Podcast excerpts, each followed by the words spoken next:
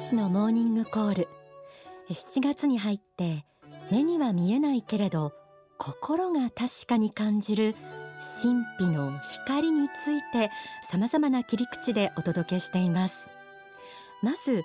光ある時を歩むと題して仏法真理を説く大川隆法総裁の志について取り上げました。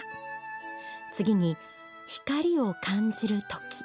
と題して宗教的空間で体験する天上界の光について学びました。今日はですね今ここにある光と題してお送りします。少女で体感できるという天上界の光は教え仏法真理としても広がっているわけですがその教えを直接聞くことの意味などにも触れられたらなと思います。え今日お話を伺う方をスタジオにお呼びしました。幸福の科学指導研修局の金沢由美子局長です。え金沢さんどうぞよろしくお願いいたします。お願いします。幸福の科学指導研修局ってこれすごい名前の部署ですけど 一体何をやってらっしゃるところなんでしょうか、はい、えー、名前はちょっと物々しいかもしれないんですけれども大川隆法総裁の説いてくださる教えをさまざまに、そうですね研修の形にしたり、あるいはその学習会をしやすくしたり、うん。はい、そういったまあソフトをですね作ることをメインにさせていただいています。それからあの信者さんがやっぱり学びをよくされておりますので、その学びの目安になるような、うん、ちょっとあの試験みたいなあの、うん、全国ありますよね。はい、そうしたものの問題を作って運営したりとか、えー、細々としたことも含めていろいろとさせていただいています。私もあの年に1回の仏法心理学検定試験という名前でしたでしょうか、はい、テスト、はい、あれをあの受けるんですけれども、はい、あの問題作っていらっしゃるんですはい中身は内緒です。いやここで情報漏洩話ですね。テストって言ってもね、はい、テストって言ってもあの普通の学校のテストみたいにこう構えなくても全然大丈夫で、うん、要するに楽しんで受けられたら、うん、あのいいんですね、うん、私たちだからその決して点数を測ろうとかそういうつもりで作ってるわけじゃなくて。本当ですか？そうなんですよ。要するにその受けながら、すごくあの学びになったなとか、うん、あこういうこともその教えとしてあったんだなとかあ勉強になったなって嬉しかったなって、うん、その嬉しかったなっていうその勉強の学びの喜びですよね、うん、そういうのを感じていただきたくて作っているので気負わずに、はい、気負わずに受けていただそうリスナーの皆さんも番組でねたくさん仏法真理をお届けしているので、あの知識がたくさんたまったぞという方もいらっしゃると思うのであの力試し的に受けても いいんじゃないかなと、私ももうそのつもりで臨んでるんですけれど。も自分の成長がね多分わかると思いますからね。はい。でそうした教え全般そして深いところまで、まあ、細々となんていう表現もされましたけれどもあの向き合ってらっしゃる金沢さんのお仕事ですけれども。で番組のリスナーの皆さんの中には、まあ、いつもいろいろな形で分かりやすく法を教えをお伝えしているのでこの教えそのもののファンという方もたくさんいらっしゃるようなんですけれども、はい、この教えをもっとこう自分のものにする学び方って何かあるんでしょうか、はい仏法シーンの知恵を本当に自分の血肉にするためには実は3種類の知恵っていうのがあるんですね。うん、で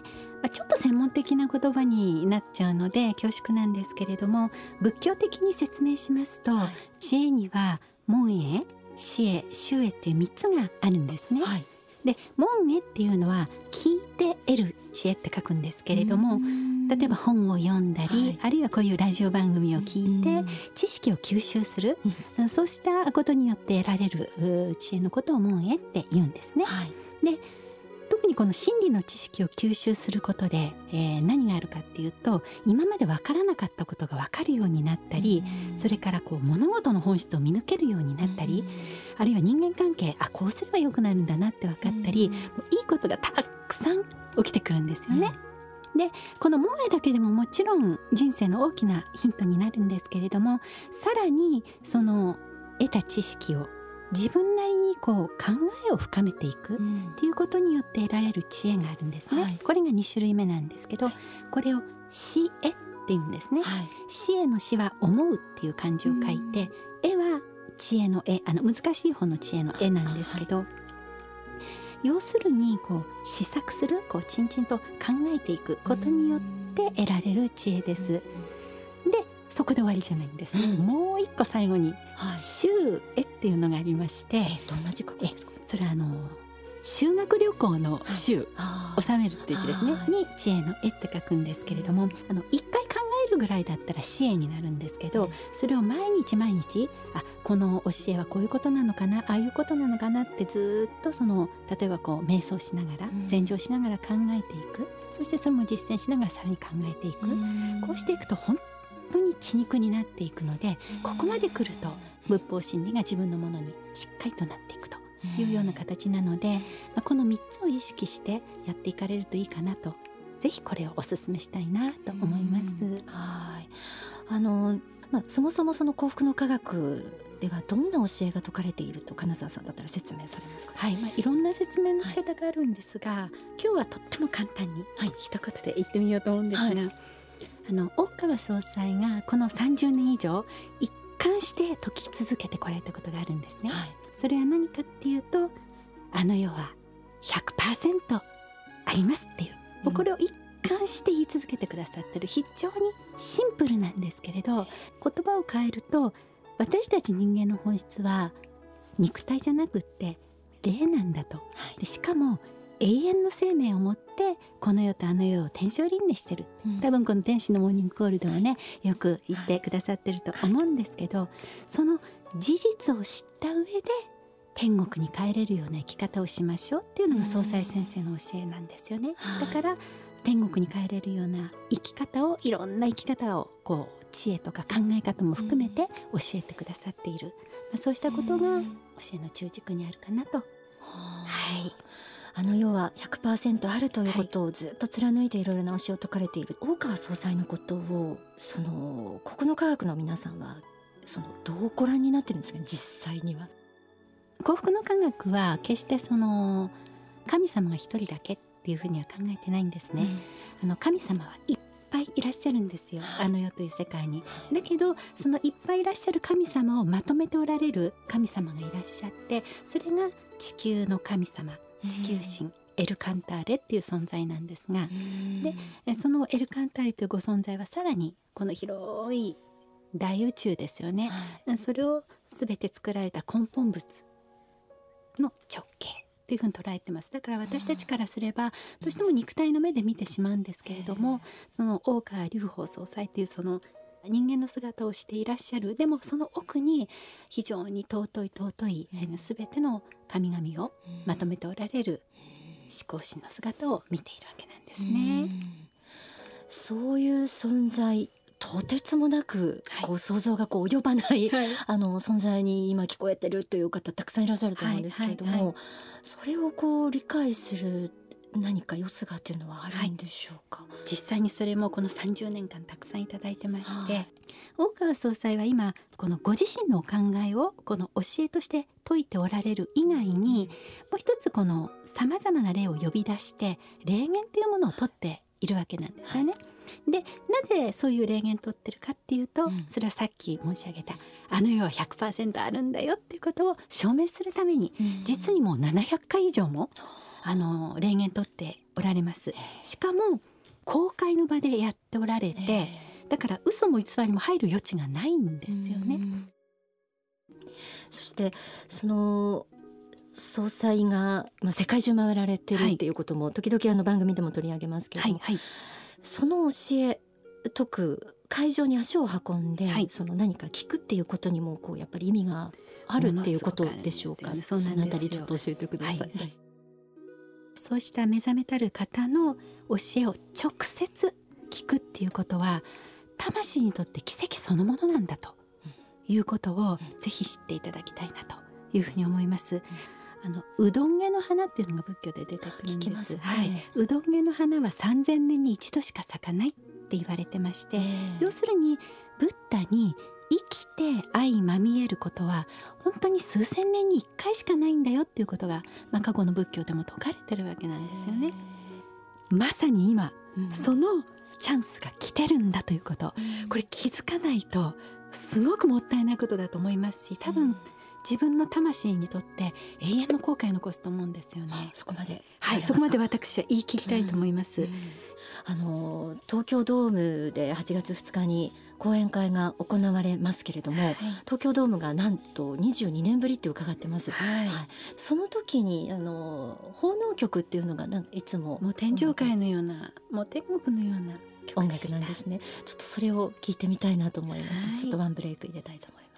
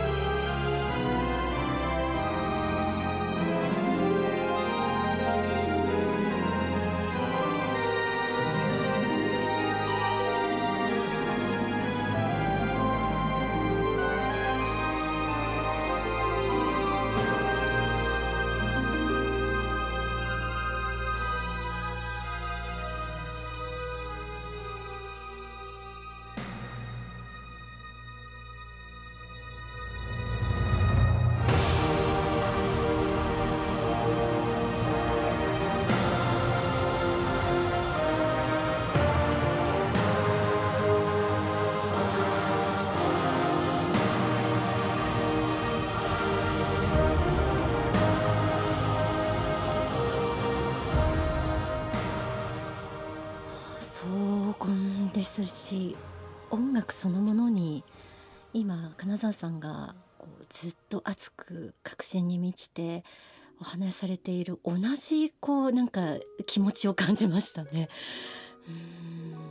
この曲が捧げられた後、はい、総裁が登壇されるという、はい、わけですね。すね。この音楽がその、波動っていうんですかね、その磁場を本当に精妙なものに整えて、あの、えー、大川総裁がこう登壇される準備をするっていうんですかね。なんかあのあの時のキャッチコピーっていうかみんなの合言葉がその日ドームが天上界になるっていう感じドームが天上界になる。ドームが天上界になる。いろんなすごい。神様とか 天使たちがいっぱい集って本当にまさにそんな感じで磁場が変わったというか世界が変わったというかこの世じゃないみたいな本当に夢のような夢のような空間になったのを覚えてますね。うん。えー、金沢さん会場に行ってその何か得るもの、はい、うん、感じてほしいもの、はい、あのもう少しこう具体的に、はい、あのリスナーの皆さんに何か伝えていただけますかね。ねあの霊的バイブレーションという言葉があるんですけれども、うん、この霊的バイブレーションに直接触れることは宗教にとってはものすごく実は大きなことなんですよ。でなぜかというと、人生の大転換が起こる。で新たに生まれ変わりを果たすことになるからなんですね。でこれがちょっとさっき言ったその磁場に触れてなんか人生変えなきゃなって思えたりとか、うん、なんとなくうん、ちょっと自分変われるかもって、そういう感じがそれに当たると思うんですよ。ね、はい。まあ言ってみれば人生のきらめきの瞬間を得た方々がどんどんどんどんこの講演会に、あの行くことによって生まれてるんだってことは知っていただきたいなと私は思います。はい、えー、それではここで東京ドームの公演どんな感じなのか。実際に91年の7月ですね。東京ドームで行われた大川隆法総裁の講演の一部お聞きください。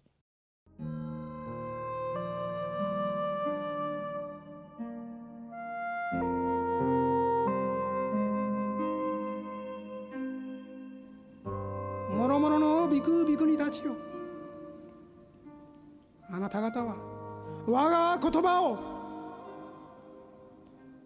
鼓膜の振動のみとして受け止めてはならない。それは限りなく悲しいことだ。魂で持って我が言霊を受け止めよう。あなた方はこの地上を去っても霊天上界において直接我が教えを聞くことはもはやないであろう。さればこの場において我が語りたるこの言葉を魂に黄金の文字として刻印せよ刻み込むのだ。本日のこのドームでの光の天使たちとの誓いを忘れるな。光の天使たちと今日魂でちぎりを結んだることを忘れてはなるまい。命ある限りこの真理を広めんあなた方もまたこの後に続いてほしい。永遠のブッダここにありまたその弟子ここにあり共に頑張っていこうではありませんか。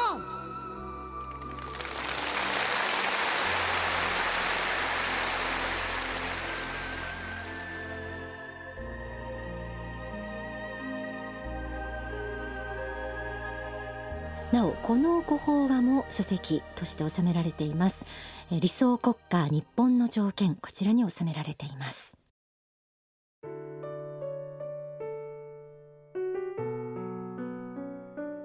東京ドームでの、まあ、私粛というにふさわしいその皆さんへのこう訴えかけてる。で聞いてる皆さんに弟子っていうふうにおっしゃってましたね。すごく印象的でしたけれども。本当に百聞は一見にしかず。なるほど。だと思うんですよ、うんはい、やっぱり、まあ、この夏ね、うん、あの大川総裁東京ドームで特別大講演会開かれます。けれども、はい、日ですはい。まあ、国内外含めて3500カ所世界で衛星会場も用意されますので、はい、ぜひこの奇跡の瞬間にね立ち会っていただいてその懐かしい魂の記憶を、まあ、呼び起こしてみてはいかがでしょうか、はい、ありがとうございました。今日は幸福の科学指導研修局の金沢由美子さんにお話を伺いました。本当にありがとうございました。ありがとうございました